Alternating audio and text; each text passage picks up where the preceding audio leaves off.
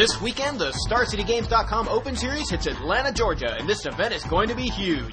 We're talking hundreds of players, over $14,000 in cash prizes, at least 18 players qualified for their choice of the StarCityGames.com Invitationals, live coverage courtesy of SCG Live, tons of side events, and as much Magic the Gathering as we can pack into one weekend. So make plans to join StarCityGames.com in Atlanta, and we'll see you there.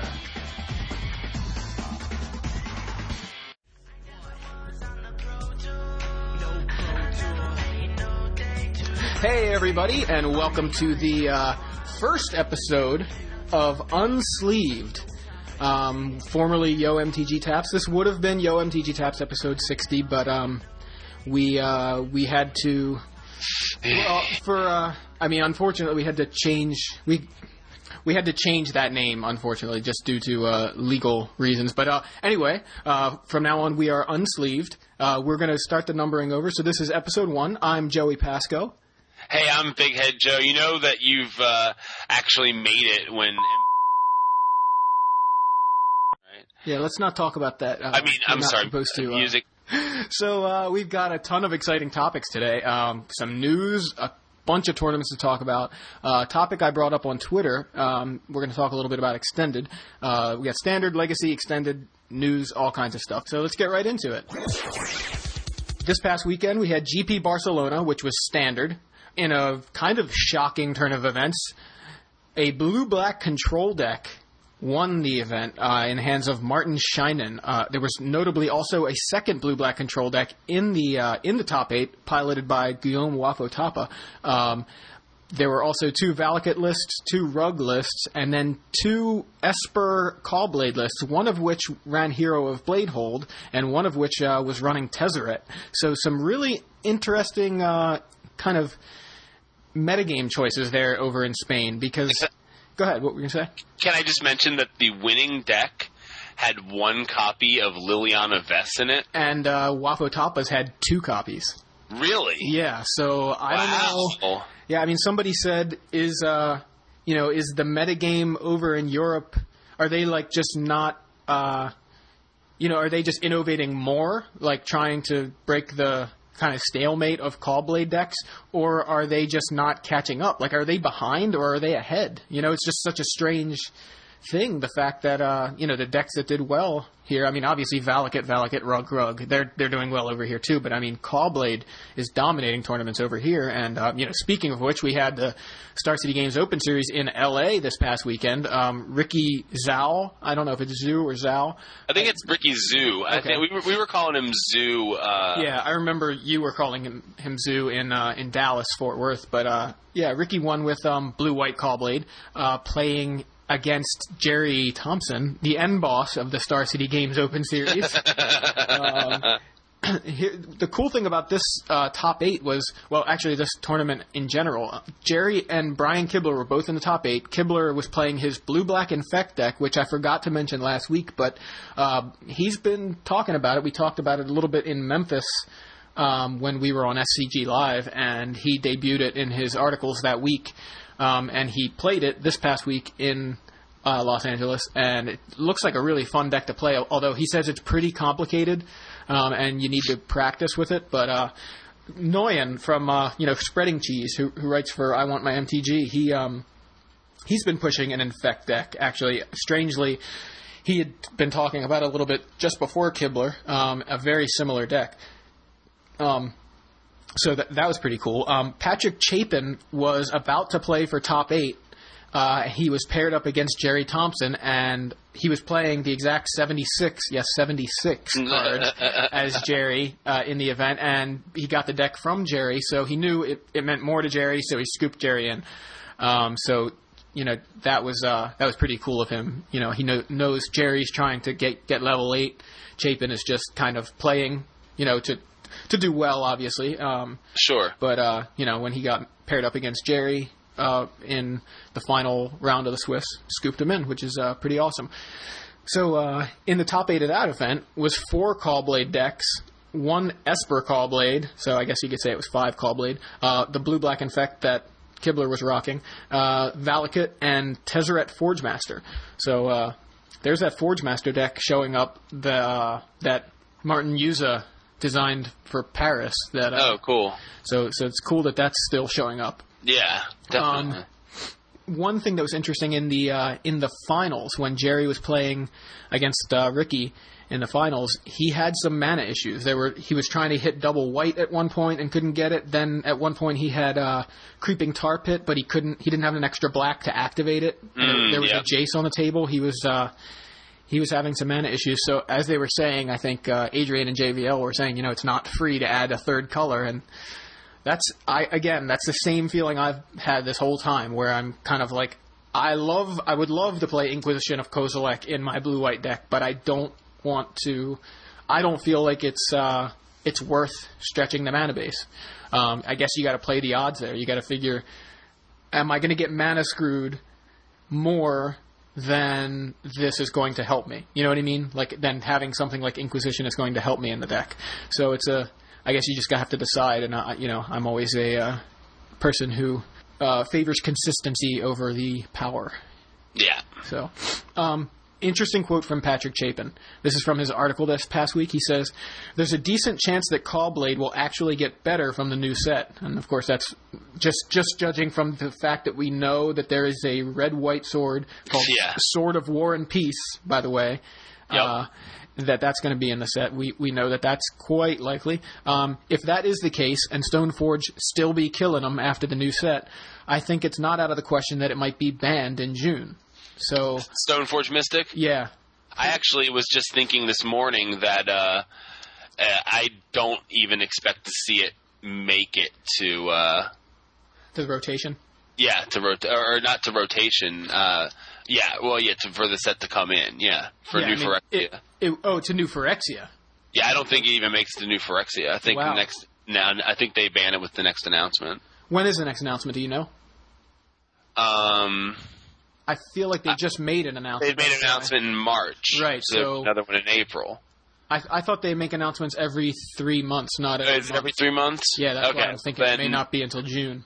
Sure. Well, whenever the next announcement is, is what is yeah, as soon as they can, I think they will. Right. That's it's interesting, and and even Chapin said something about it. I think he said this on Twitter that it's actually putting up numbers more consistent than Survival of the Fittest was, which is pretty crazy. Um, now we've had a lot less tournaments to go on, and the fact that GP Barcelona just happened and showed that other decks can still creep in may may you know have Wizards kind of uh, hesitating to pull that trigger, but you know, I, I guess it's it's interesting to consider, and the fact that Chapin says something like he's never one to to pull the uh, you know the ban hammer kind of out of the uh, he, to pull that out of the old you know toolbox. So he, uh, I I think it's very interesting to hear him say that.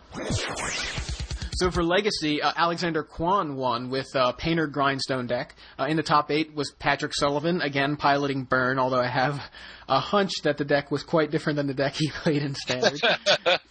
there was a uh, Tendrils Storm combo deck, a Belcher deck, a Breakfast, Cephalid Breakfast combo deck, a Merfolk deck, a Dredge deck, another combo deck, uh, and an Elves deck. So, like, a lot of combo there. And they've been saying, um, and I think you and I were talking about this in Memphis on SCG Live, about how. Uh, uh, it was Drew Levin and uh, and Michael Flores talking about how the metagame seems sto- seems soft to combo decks, and here uh, here's a top eight that shows um, it is. Um, also, notably this weekend, kind of uh, big news. A lot of, a lot of uh, chatter on Twitter about Michael Posgay being suspended for six months um, for bribery, I believe, at Star City Indy, um, which Oh, happened. indie. Okay. Yeah, that that happened in uh, the same weekend as Pro Tour Paris, early February. But the uh, the the suspension is as of March 23rd, which was last Wednesday, and he still entered and played in the Star City events.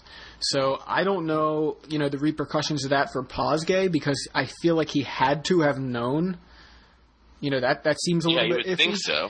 um, uh, uh, a lot of people were saying, you know, is this does that make these events unsanctioned because this guy played in these events and he shouldn't have? But uh, I talked to Evan, and uh, the events are, of course, still sanctioned. He said this kind of thing happens all the time, just not to players as uh, notable as Posgay. So anybody who played in that event and is wondering, um, you're safe. So Yeah. so you know that that's the events of the weekend. Uh, we did also have uh, some news announced yesterday evening. Of course, uh, I guess it would be earlier this week for everybody listening. Um, we found out the name of Action. Yeah. The name of action is New Phyrexia.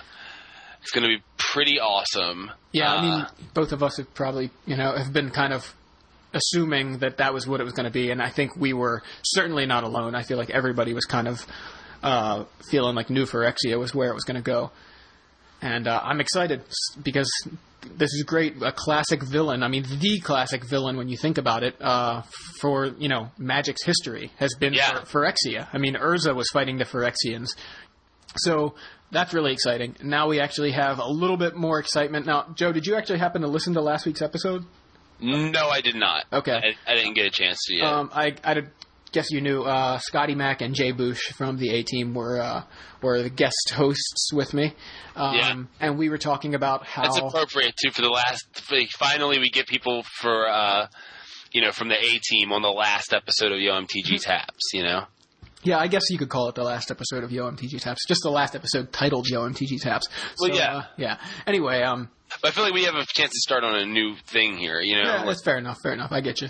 New numbering here. So anyway, um, the, but what we were talking about, if you notice, the title of the episode was "All Talk, No Action," um, because it was like, hey, here's a whole bunch of talk, and they're not telling us what action is. You know what this set actually is. and uh, so you know we talked a bit about that and the fact that all our hype and all our excitement was for M12, which because we had that new wallpaper of the week with uh, with the planeswalkers on it, so that's getting us excited for M12. And then we had the uh, you know the announcement for Innistrad, which has us, us excited. So we're like, hmm, I'm not really excited about action because Right. I'm excited about this other stuff coming down the road. There's nothing to get excited about. So, despite that, the uh, the announcement for New Phyrexia is kind of getting people a little bit more excited for this set. Now, it, it feels like it's coming out late. I mean, it, it don't wasn't the uh, Rise of the Eldrazi pre-release like near the end of April? I feel like it was like April 25th or something last year. You know, I can look that up real quick. Um, Rise of the Eldrazi uh, launch party was April 23rd, Wow, so the pre-release was a week before April. 17th. Wow. See, so that's like that seems so nuts because the pre-release for uh, for New Phyrexia is May eighth or that Ah. weekend anyway. Um, so you know, it feels like it's you know kind of it's not just like a week later; it's like three weeks later. Yeah, it's May the seventh, I think, is the pre-release, and Yeah. it's released on the fourteenth. Um, you know, I was saying to you, well, through email. That we are doing the uh, SCG live commentary for Star City Orlando, which is that same weekend, the weekend of the release. Yeah. So the set is legal on the 13th, so we'll actually be able to see some of the new cards in action, literally in action, um, or, or in New Phyrexia, uh, in action. Eh, That's awkward. Um, so first. yeah, exactly. So anyway, that that'll be exciting. Um, but it does feel like it's so late. But uh, I guess we'll we'll see what happens, and hopefully they'll start spoiling more um, more cards or, or spoiling some cards. Now, actually, let's mention the uh, the one card they did spoil. We, uh, we did mention a couple minutes ago about the uh, about the Sword of War and Peace being spoiled as the name of the sword. There's been a lot of uh, comments about the name of the sword being War and Peace. Like, shouldn't it have an entire wall of rules text, or uh, uh, maybe it has something to do with writing a book report or something like that? So, um, but that's all we know about that sword is that it's going to most likely. I mean. I I feel like I shouldn't say 100% sure, but I mean pretty much that it's protection from red and white because those are the only ones we're missing. Um, but uh, we actually have Elesh Norn Grand Cenobite. Do you want to uh, spoil the card, Joe? Do you have it in front of you? Sure. Uh, so yeah, turn off the episode if you don't want to know the name of the or what the card does. Good call. Two white and five. It's a four seven legendary creature Praetor. Just pretty awesome. Uh, it has vigilance, other creatures you control get plus two plus two. Creatures your opponents control get minus two minus two. Yeah, so we were saying earlier about it's like it neuters the Titans, uh, giving making them four fours and also being able to block and kill them, Right. Um, attack and kill them too if they decide they want to block. But uh, Attack anyway, right into them without fear. yeah, that's true. Uh, attack and be back to block exactly because it does have vigilance and the artwork in it is really sick artwork and uh, by Igor Kieryluk. Kieryluk. I'll, I'll try to not butcher that name, but I'm sure I did. Igor, if you listen to our show, let us know how to pronounce your last name. Yeah, exactly. So, uh, sounds good. I, it's Igor. So, uh, oh, but the artwork is just really, you know, it's really good artwork. Although it looks like she's kind of uh, looking back to like order something. I feel like she's kind of like, oh, and can I get cinnamon on that? or, or, or coming off of an elevator and going, oh, wait, I forgot my. Yeah, exactly. Like that's what it looks like. Some sort of like afterthought. Like she's turning back. Like, oh, ooh, one th- one more thing. So kind of kind of funny. But the uh, another cool thing is that the card is spoiled in Phyrexian, and you have to translate it. So uh, I think that looks. I, I hope uh, that they print cards. Like some sort of promo cards, maybe the pre-release cards are Phyrexian text. I think that would be so cool. That would be great, yes. very very cool looking cards in Phyrexian. Uh, she is a mythic rare, uh, as you'd kind of expect. Um, and then there's a little video, and it actually mentions Karn in there. So uh, Karn is coming. yeah, so pretty exciting. I'm excited for Karn and seeing what what impact he has on a set or what his role in the set is. yeah, definitely. You know, you know what I'm looking uh, forward to? Innistrad. Me too. and, and for one reason, honestly, because design team, Mark Rosewater, Richard Garfield. Do I need to read any other names? I mean, there happen to be some awesome names following those two, but you know, like seriously, Yeah, it's pretty awesome. Dave Humphreys, Ken Nagel on the development team, Yeah. right? I mean, like, I don't know, man. Like that just sounds like a hell of a team right there, right? Yeah, the last set Richard Garfield was on was Ravnica, and everybody, you know, it seems like across the board, everybody loved Ravnica. So I'm super excited to hear or to see what Richard Garfield has added to this set too. But I'm kind of like tempering my excitement because it's so far away. I like, know, right? You know, you know, the other thing that tempers But it's my not that excitement. far away. No, no. The other thing that tempers my excitement is that when that comes out, Jace will no longer be legal. So I can, uh, I can always try to, um, you know, basically, I can play those emotions off of e- each other there, and I'm like, I'm super excited. I can't wait for Innistrad. Oh, but then you won't be able to play with Jason standard. Oh, uh, I can wait. So I guess like the people who don't like Jace, like this is like going to be one of the greatest moments of their lives. Probably. You know, sounds sounds about right. Well, speaking of Jaces, I've heard from our uh, our resident financial guru Jonathan Medina has been talking about how Jaces have become more and more readily available. Like people are trading away their Jaces now before they they drop. I think you know, or anticipating the drop. They're also trying to do that to get into legacy. Um, I know specifically one person who is currently talking who did that. Um, Right. uh, yeah, I traded away two Jaces for two Underground Seas, and then uh, Jonathan brought it up on Crazy Talk uh, episode, I think four. The the thing what, that he was saying though was that Underground Seas, like if you look at the buy list prices, the buy list price on Jace has since dropped to sixty, and the buy list price on Underground Seas has gone up to eighty. Oh wow. So like he was saying how he took a bath on that, but uh, I think he also he, he did fail to mention that one of the Jaces was altered, so he did uh, he did have a bit more value in it that way. Um, True. And also, I think he was trying to help me out.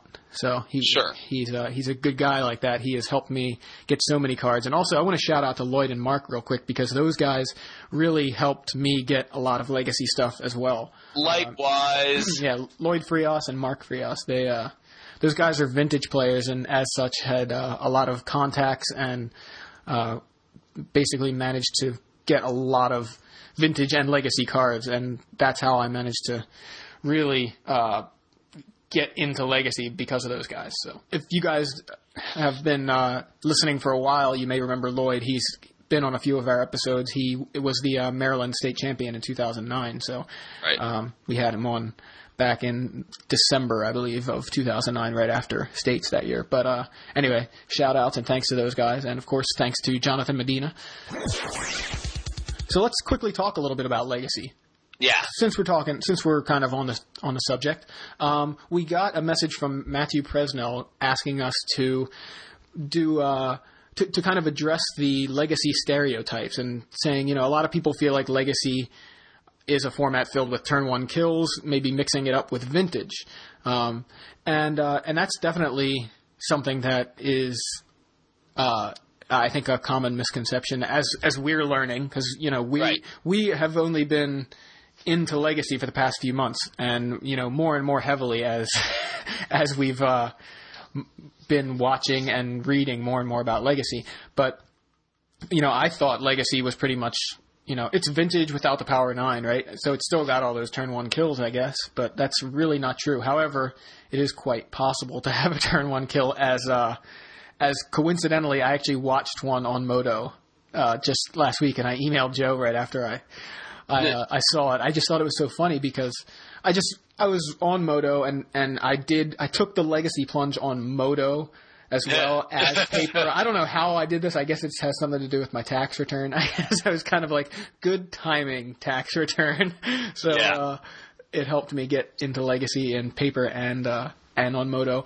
Um, uh, I'll get into the MODO kind of thing in a minute, but the, one of the cooler things on MODO, if you don't play, is that you can watch matches. And so I was kind of like, uh, kind of eating breakfast or something. And I was like, oh, I want to see what's, see if anybody's playing Legacy in like the tournament practice room or something. And so, uh, I watched a couple of matches and this was one of the games I saw. Player one goes turn one, Vault of Whispers, Signal Pest, Mox Opal, Frogmite. So that's a pretty good uh, pretty explosive, or reasonably explosive turn one from an affinity Yeah. deck, right? Half more than half its hand, four out of the seven cards uh, on the table already. Player two goes Lotus Petal, Lion's Eye Diamond, Lion's Eye Diamond, sack Lotus Petal for Dark Ritual, Thought Seize, and he takes a Thoughtcast, Chrome Mox with no imprint, Chrome Mox with no imprint, Infernal Tutor, tutoring, uh, which was the last card in uh, in his hand for Tendrils of Agony, and that was the win right there on on his first turn. So obviously, you need a really good hand to do that. Um, and this was, you know, obviously the perfect hand, but uh, this was the only turn one kill I've seen in Legacy since I've been watching coverage and and covering it ourselves on SCG Live Right. um, just as proof that, that it's typically not a turn one kill kind of thing, uh, go watch some of the archives from from uh, Star City Opens recently, the Legacy archives. Most of those matches go 40 minutes, just like standard matches. Right. You know, there's not a lot of them uh, ending, you know, in two minutes because turn, you know, somebody got a turn one kill.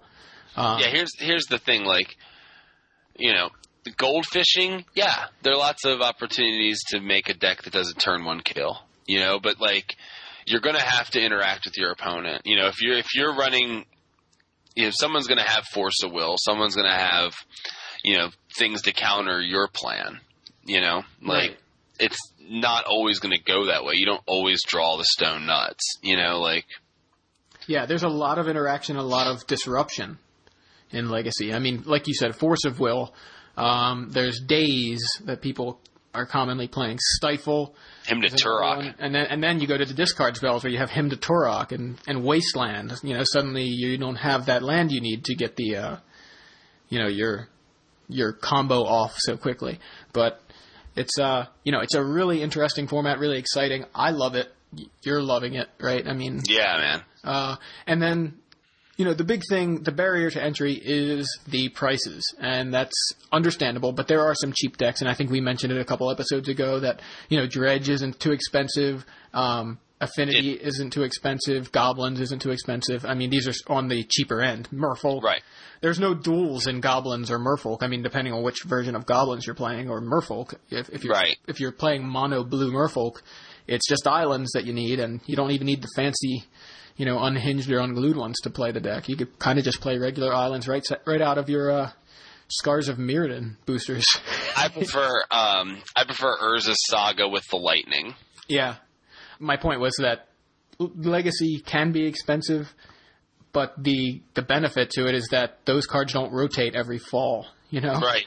there is no rotation for Legacy, and that's uh, that means basically you get a lot more mileage out of your cards. It's kind of a quality versus quantity thing. Like, yeah, you Yeah. can buy a lot more standard cards with your money, so that you get the quantity, but they uh, they wear out a lot quicker, right? I mean, they expire a lot quicker. They're they're only u- useful for uh, a limited amount of time, whereas these have more, you know, quote quality, where they kind of last as long as the cardboard does. Right. The uh, Theoretically. legacy legacy is like a pair of shoes that you buy from Nordstrom's, and um, standard is like a pair of shoes you buy from Walmart. I, I can see that analogy. I would say that like the cost of cards isn't that bad. I mean, especially when you compare it to standard these days. I mean, Stoneforge Mystic's like a twenty-five dollar card. You can always trade twenty-five dollar cards, like two twenty-five dollar cards for a fifty dollar card, and then trade two fifty dollar cards for a hundred dollar card. Yeah, You know what I mean? Like, it, there's there's some very simple ways of just trading up into better and better cards.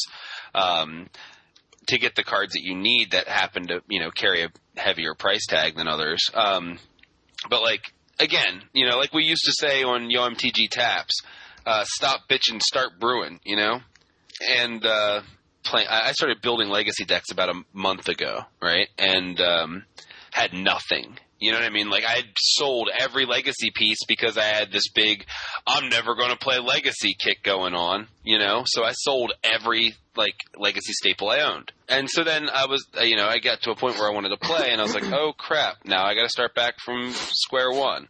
yeah, I know. I we were just saying, you know, I was just complaining that I had to order snuff outs, which I'm sure I had. They're common for Mercadian masks, and I had bought so much Mercadian masks. But the the consolation I have is that um, I donated a chunk of cards to Games for Troops, and so that's where those snuff outs went. So at least I feel like I gave them to a good cause, and I didn't just like dump them somewhere, you know. Right. But yeah, I, I wasn't. I, I thought I went through and pulled out anything that was like legacy playable, but it, I my knowledge of what was legacy playable at the time was not as uh, you know not as thorough, I guess. Another thing, and, and I mentioned it a few minutes ago, was about uh, getting into legacy on Magic Online. Um, this is something that is a whole different concept than getting to it in paper. Cards that are very scarce and thus expensive in paper are nowhere near as expensive online. Do you know how much Candelabra of Tawnos is in paper, Joe?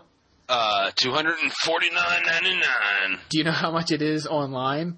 No. Like four dollars. really? yeah.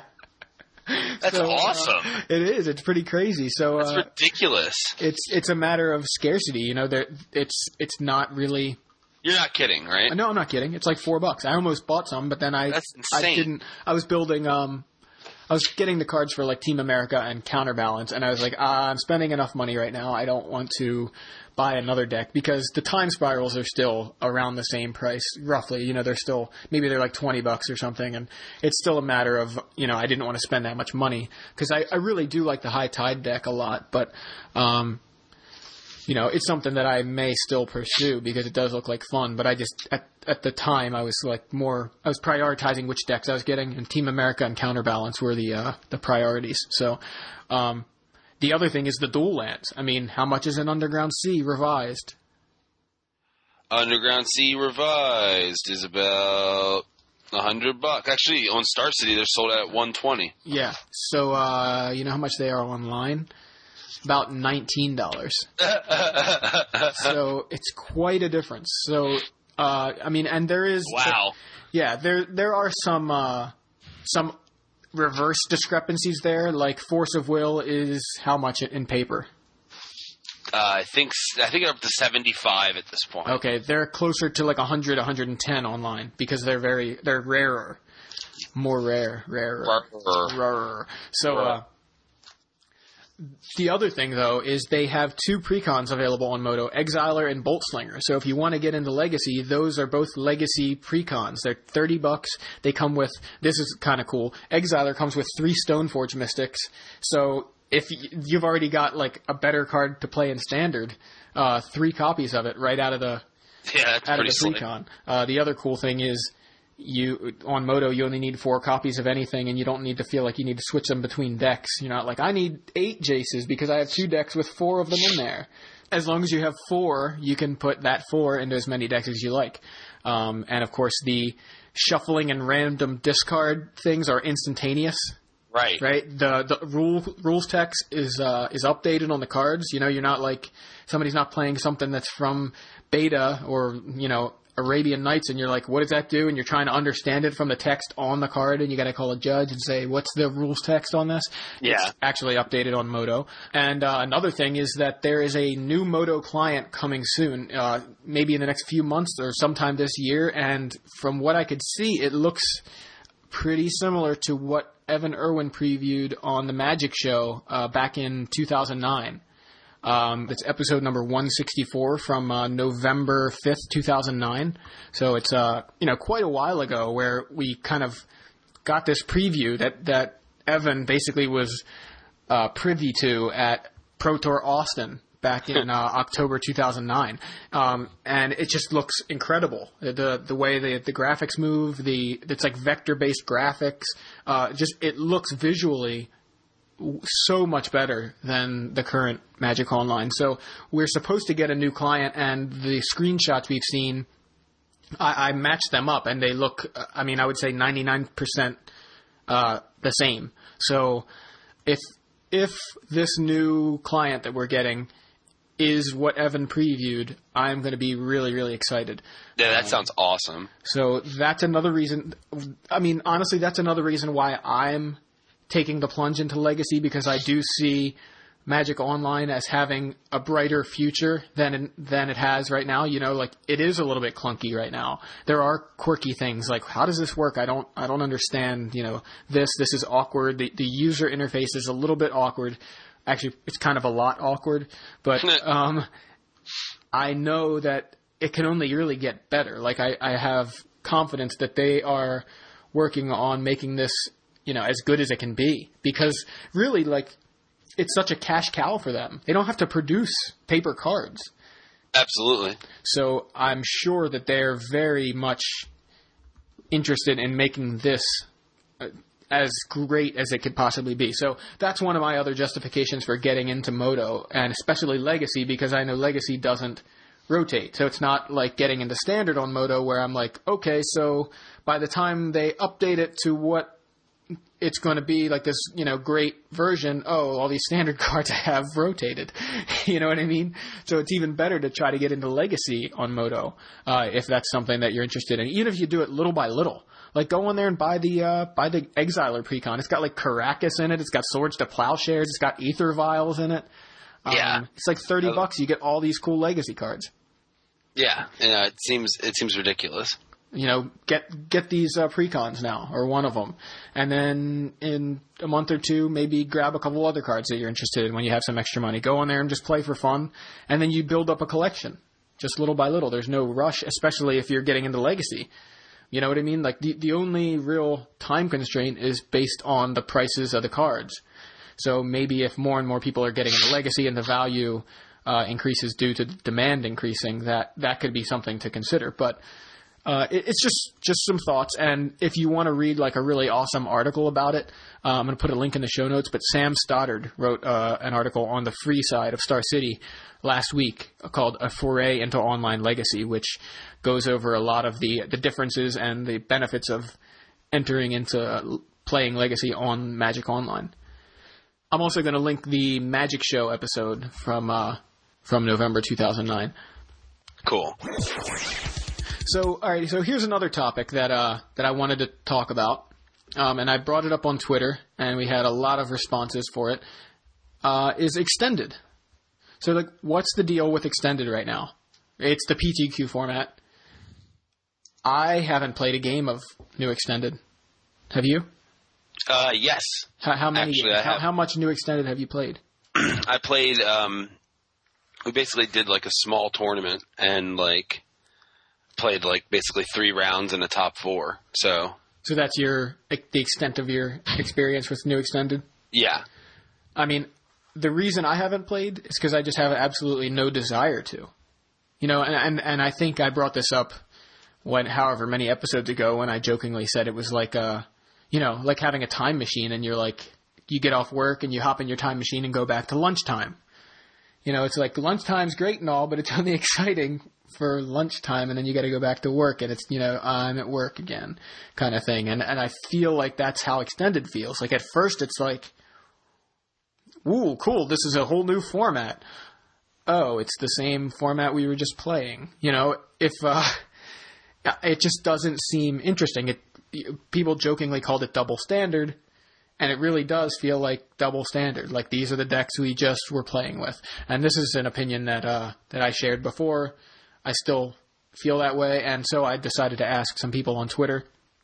Um, the general opinion of extended before they uh, they chopped it in half was that players either don't have any interest in playing it or only have interest in playing it because they have to. I mean, does that sound about right? How people felt about extended right, before before the changes. absolutely, yep. So now that they've made these changes, uh, the the general opinion. I'm, I'm going to read you some of the uh, more interesting ones from Twitter. Some some of the responses. Uh, Russell Tassiker says extended is nearly irrelevant to me. It's the format for one local paper tournament a year. The format seems to basically be double standard with second tier brews, so I guess I'm not really a fan of it. Uh, Ross, who uh, whose name I don't, whose last name I don't have, but his Twitter name is Bolt the Bird. He says, "I don't like how small it is. It's also irrelevant eight out of twelve months. It's not deep like Legacy, nor fun like EDH." Richard Vaughn from uh, who who used to do the Fallout Shelter podcast. That was a it was a versus podcast. He also had a World of Warcraft podcast, and he uh, he dabbled in Magic podcasting. He actually had Patrick Chapin on a couple of episodes. Um, he said that he hasn't liked extended since 1998. It's a three month format that no one really cares about unless a PT is attached to it.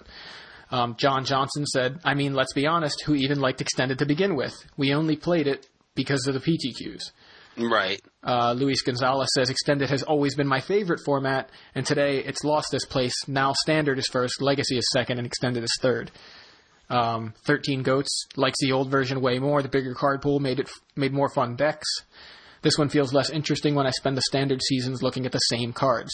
Old Extended had a fresh feel, which is interesting to hear that you know like the, I mean, I have some more comments here, but everybody's kind of saying a lot of the same things. Um, this was one that I really liked. James Clark said, It feels like Extended is filling a hole that isn't there. It's too short to bridge Standard and Legacy, which was the intent, right? It's filling a hole that's not there. It's like if you want to play recent cards, you play Standard. If you want to play old cards, you play Legacy. And this isn't, there's like nothing in the middle because the format's kind of too small.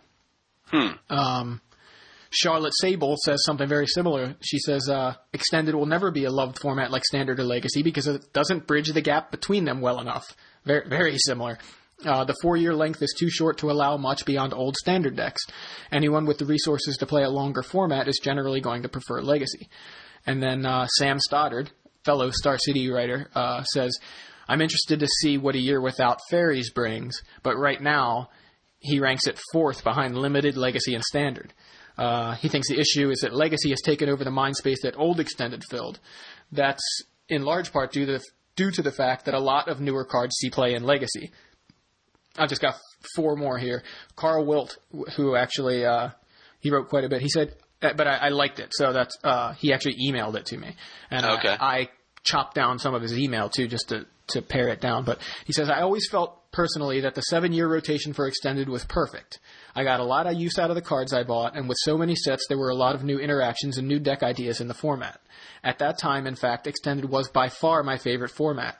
Whereas the previous extended seemed to have a significant amount of inno- innovation, new deck types, etc., it just feels that this current extended is lacking in that area. It's essentially standard of years past, plus minus a handful of cards. It's fairies, Jund, Bant, Mythic, Elves, etc. I'm not saying there's no innovation at all. There is, but in much smaller doses, and it's nowhere near as unique as the old Extended. It also doesn't feel powerful enough. Excluding the Bane of Affinity, when was the last time someone could, could take essentially a stock standard deck into an extended PTQ and do well? Caw-Blade has made the jump to Extended. Uh, I thought that was very well put and mirrors a lot of the comments I'm getting. Bryce Menard says, if I wanted to play against a bunch of standard decks, I'd play standard. it just doesn't feel like extended. Um, Yeah. now, now, of all these comments, we we have two people who like extended, and, I didn't even read you all the comments I got, but uh, I I'm reading you all of the I'm happy with extended comments, which is two. Matthew Gavilano says extended has the perfect size card pool in my honest opinion. But then again, I started playing around Lorwyn block, so I might be biased due to my card collection. And then David Campano says, I really like Extended, but that's because I started playing Magic when Lorwyn came out, so there's a huge nostalgia factor. So both of those guys that say they like Extended are actually citing the fact that it, it touches their entire collection, which is why they like it, you know, which may be why they like it. And that's, that's a great example of the kind of person who would like Extended when it, or would like a format that touches their entire collection, right? Right. I think that's really interesting. I mean, for me, I'm excited to play Legacy because, hey, I can play w- with these revised cards like when I used to play in, you know, 1995. I can Right. play with my fourth edition Sylvan Library or, or uh, is it Chronicles? I don't even know, know what it is. Fourth edition. Fourth edition, okay. My fourth edition Sylvan Library that I literally have had since I pulled it from a pack in 1995. It's just one of those cards I never got rid of, never traded away, never traded for more. And so, like, hey, uh, Team America plays Sylvan Library. I get to play this again. Like, it's a nostalgia thing, right? So, Yeah. uh, you know, it, it's really kind of interesting. They're they're citing the same reason, except for them, the nostalgia only goes back to Lorwyn. Um, there are a couple. Uh, there was a suggested fix to the format, which uh, which was interesting. Just real quick, we have Chris Otwell. He said the fix and the podcast topic of mine on the back burner uh, to extended is to expand extended to masks from from Mercadian masks to the present and extend standard to three years. One of Extended's stated goals was to keep current cards worth more for longer for newer players. Three year, three year standard does. So he's kind of saying basically this kind of overextended that people have been talking about the uh, you know the the fixed legacy format that people have said basically based off of uh, the reserved list. Now the reserved list doesn't have any cards on it from Mercadian Masks to the present, and so people say, well, let's make a format that's Mercadian Masks to the present so that Wizards can reprint cards from those formats in whatever capacity they desire. Uh, so that nothing gets out of hand due to like scarcity issues. Um, that's that's one of the big suggestions for a format. So he's saying he thinks extended should be that. He thinks extended instead of being double standard, it should be overextended. And then he thinks that standard should kind of uh, compensate to fill the role that extended, that current extended fills now in it keep it, keeping the standard cards legal for a little bit longer. Um, Sam Stoddard says that three years for standard seems like it wouldn't drive card sales like it does now. Standard drives new sales. Older formats keep the value up so you can justify spending money. So that was his response to it. But I thought those were some interesting, uh, interesting comments about it. So now you were you were talking about this. You were talking about your excitement for uh, for extended at first. Yeah, when uh, when you know they first announced the new extended, I, I thought it was a really awesome idea. I thought it was a really cool way to uh, you know maybe to get a little more mileage out of your standard decks, uh, maybe to uh, you know revisit a couple old themes like Jund and fairies and things like that that like you might have liked playing before. You know what I mean? You were you know a Yeah. huge fan of fairies. I was, You know what I mean? yeah. Like we're a huge fan of that deck, um, which is why like I was so numb to it. Everyone like was talking about it as such a boogeyman deck, and I was always like, "Well, that's all I played against for a year." I don't know. I mean, like, I was pretty cool with it. Like, I didn't care. Like, Yeah, it, it's funny because I think that's what other people were complaining about. That's all I played against for a year. you know, that's why I don't want to play against it. But for you, I guess you had uh, built up a tolerance. I did. I, I was immune to it. Uh, I wasn't immune to you know the deck, but I was immune to like you know Being the frustration of playing against it. right. Um, but then like once it actually started happening, and you know what I think the biggest, honestly, like you know what I think the biggest problem with extended is right now, like or why people are just like feeling like it's such a like redundancy to a standard. What's that? Stoneforge Mystic. You think because it translated into uh, because Caw-Blade jumped to extended? I just feel like Stoneforge Mystic is just like in is taken over like every format right now. Not not not Legacy. You know what I mean? I, think it Like- appeared in in some legacy decks. I don't know. No, it's, it, no, it's in Legacy, but fair game. You know what I mean? Like Yeah. everything's pretty much fair game in Legacy. Um, yeah, it's not- taking over the format. You mean? right. It's a testament to its power that it shows up in some Legacy decks. Right. Um, but I, but it's just dominating standard and extended right now. You know, like Yeah. it, it's just to the point where it's just not fun. Like I just want to play Legacy right now. That's all I want to do. Like I have no interest in standard or extended right now. Yeah. Like, um, I just want to see different decks every round. Right. I mean, and and that's kind of the one of the issues with extended is it almost just feels like, hey, let's take you know the stale standard that just rotated, let's play with those, and then as soon as uh, the current standard gets a little bit stale, we can have a format of a whole bunch of stale decks. Like, that- Right. That's what it's like. Um, now, interestingly, the uh, the guys over on Channel Fireball, uh, Tristan Sean Gregerson and, and LSV did a Magic TV with uh, the topic being extended. Um, LSV, here's a quote: "Extended sucks. They should just kill it." Uh, he was sort of joking, but that is how he started his uh, his comments about it. Um, he said, "Extended is typically a format that he's done well and enjoyed." uh, he's done well in, and he's in, he enjoys the format, but it's still it's not succeeding. Um, Mo- MODO PTQs are only seven to eight rounds, 100 to 150 people, wh- whereas Scars Sealed had 400 plus people. They were like capped at 512. So even on MODO, like extended is not nearly as popular as even Scars Sealed. And he says before Caw-Blade made the jump to extended, the most popular extended decks were Jund and Fairies, two of the most hated decks in the past few years.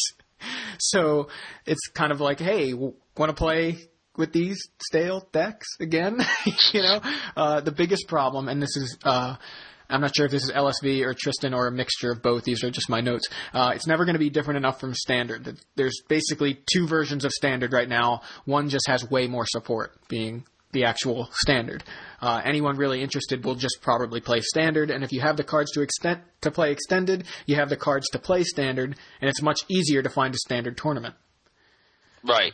So uh, here's uh, so so basically looking back, you know, at the beginning, uh, the general opinion before the format changes were uh, was that players either don't have any interest in playing it or they only have interest because they have to. So now after the format changes, the general consensus is players don't have any interest in playing it or only have interest because they have to. like they have not solved anything. Uh, it's Right. It's it's interesting. Like it's it's really literally not it's it's not really changed anything. Such a huge chop, you know, a huge.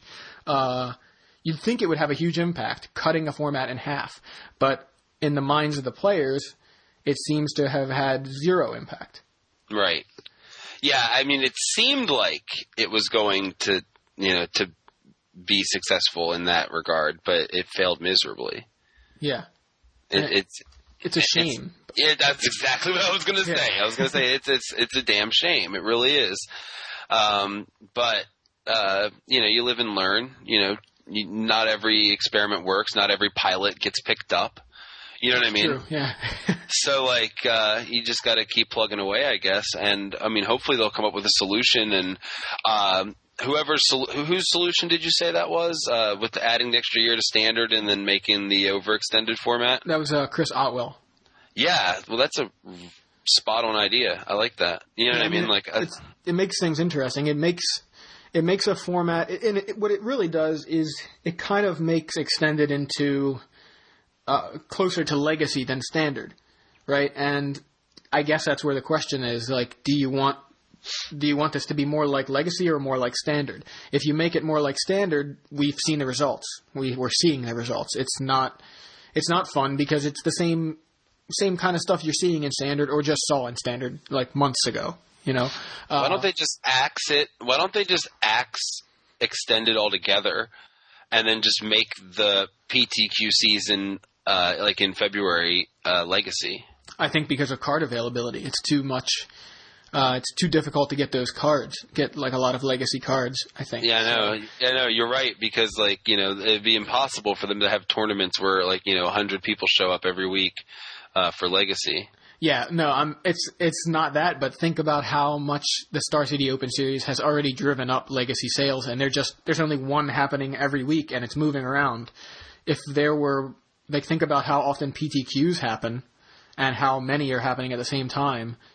Now adding that to basically you're multiplying the Open Series event by you know I don't know how many multiples of ten, right? Like can you imagine what the prices of legacy cards would go to, or or the the card availability issues that may happen because of that. I, I think that they're just. I don't think they would ever do that. It just seems like uh, they'll do it for like a pro tour, I could see, or maybe a Grand Prix, but because that's one event and it's such a limited number of players, you know, like a Grand Prix is one thing. That's a lot of players, but it's one event. I don't think they would do that. But the opportunity to possibly make a format that ignores or that basically circumvents the reserved list by going, all right, it's Mercadian Masks forward.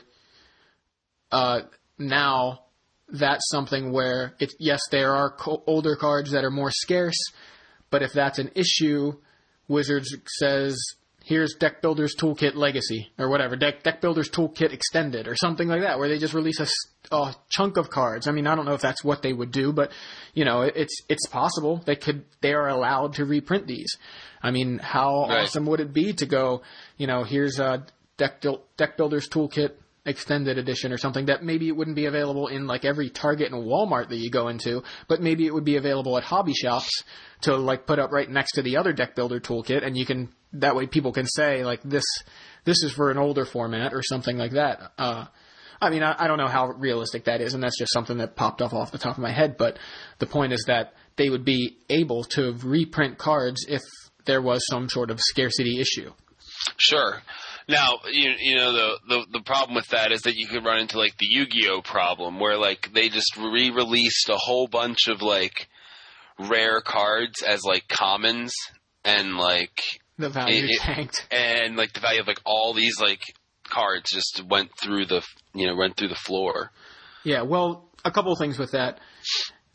Uh, I, one, I don't think Wizards would do it. I think they would be very careful about what they did exactly. Now, I know I just said they might do something like that, but I think they would do it in a way that wouldn't have such a drastic effect on the cards. The other thing to consider is that they are uh, they're only doing this to cards post reserved list, and so it's not not going to tank the values of cards like the revised duels or you know all these alpha beta duels or these rever- reserved list cards that are uh, you know that have a lot of value because they're in legacy. Now, yes, it Right. may you know if they release from the vault counter spells and put force of will in there, I think the the value of force of will will be affected. But how much? How much did uh, Mox Diamond affect the value of its counterpart? from a little bit at first, but not much. Yeah, right. In the end, it it's not a big chunk. Now, you know, I'm willing. I'm willing to say I'll take a hit. I'll take a ten to twenty percent value hit on my collection if that means that the format is now way more supported. I Honestly, mean? like what I said to the I said to the dealers in Fort Worth, um, I said, you know, I was like, frankly, I don't care if I pay a hundred dollars each for a set of underground seas, and then the next day they announce that they're like re-releasing them as commons. I think I might care a little bit, but It is what it is, though. Right. I mean, No, like, you're right. I'm sorry. like- go ahead.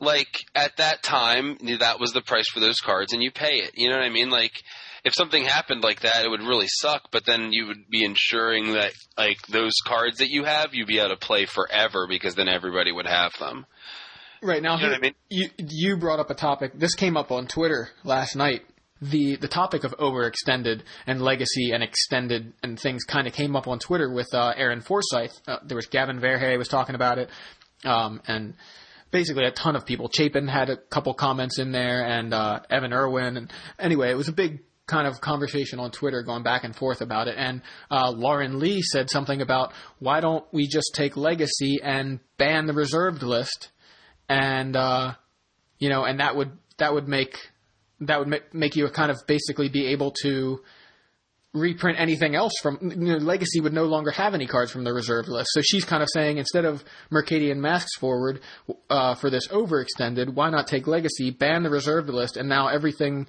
legal in Legacy is up for reprinting. Um, I said I would be furious at that idea because I just got dual lands, and uh, but uh, you know my comment to Aaron Forsythe was I would rather see them print snow covered dual lands, like snow covered tundra, and it's the exact same thing except it's a snow covered pl- plains island, right? It's it, it's basically a functional reprint except it's snow covered, right? I'd rather see them print those, which would, you know, hugely impact the value of the original tundra. Sure. But so I'd rather see my the the value of my cards take a hit and still be able to play them than not be able to play them at all. Exactly. That's what I mean about the underground. Exactly. I know that that's why I brought this up. Uh, Yeah, because you said definitely. So, um, I actually I think that was Aaron Forsythe was uh, you know was making a conversation starter. I think he was the one that said, "What what if we just banned the reserve list from Legacy?" Um, and he said later, you know, he is not at all seriously considering doing that, but it was just a just some thoughts, you know, he was throwing it out there. So it was an interesting kind of conversation, but um, you know, just just some thoughts. And and the deal is right now that extended is just absolutely not popular. Uh, people, some people that play it like it. LSV said he likes it. I've heard Kibler say he likes it, but uh, nobody's really interested in it. If I'm not interested in it, then there's a big problem because I was a huge advocate of the format from the beginning, and you weren't. You know what I mean? And I was trying to be like, "Come on, Joe, you know you can play fairies." You know what I mean? Like, like I was trying to like convince you that it was a fun format at the beginning, Yeah, and uh, here we are at the end of it, and I'm not convinced. So So we'll see what they do. I, I mean, I think Wizards is very aware at the fact that it is not, it has not been a successful change. Now, I don't know how long they're going to keep it this way. Hopefully, they are brainstorming ideas to think what what can we do next. And you know, I hope it's more along the lines of, uh, you know, kind of old extended than, you know, this double standard kind of thing. I think if they are brainstorming ideas, uh, this four year rotation is one that gets shuffled away with a fetch land.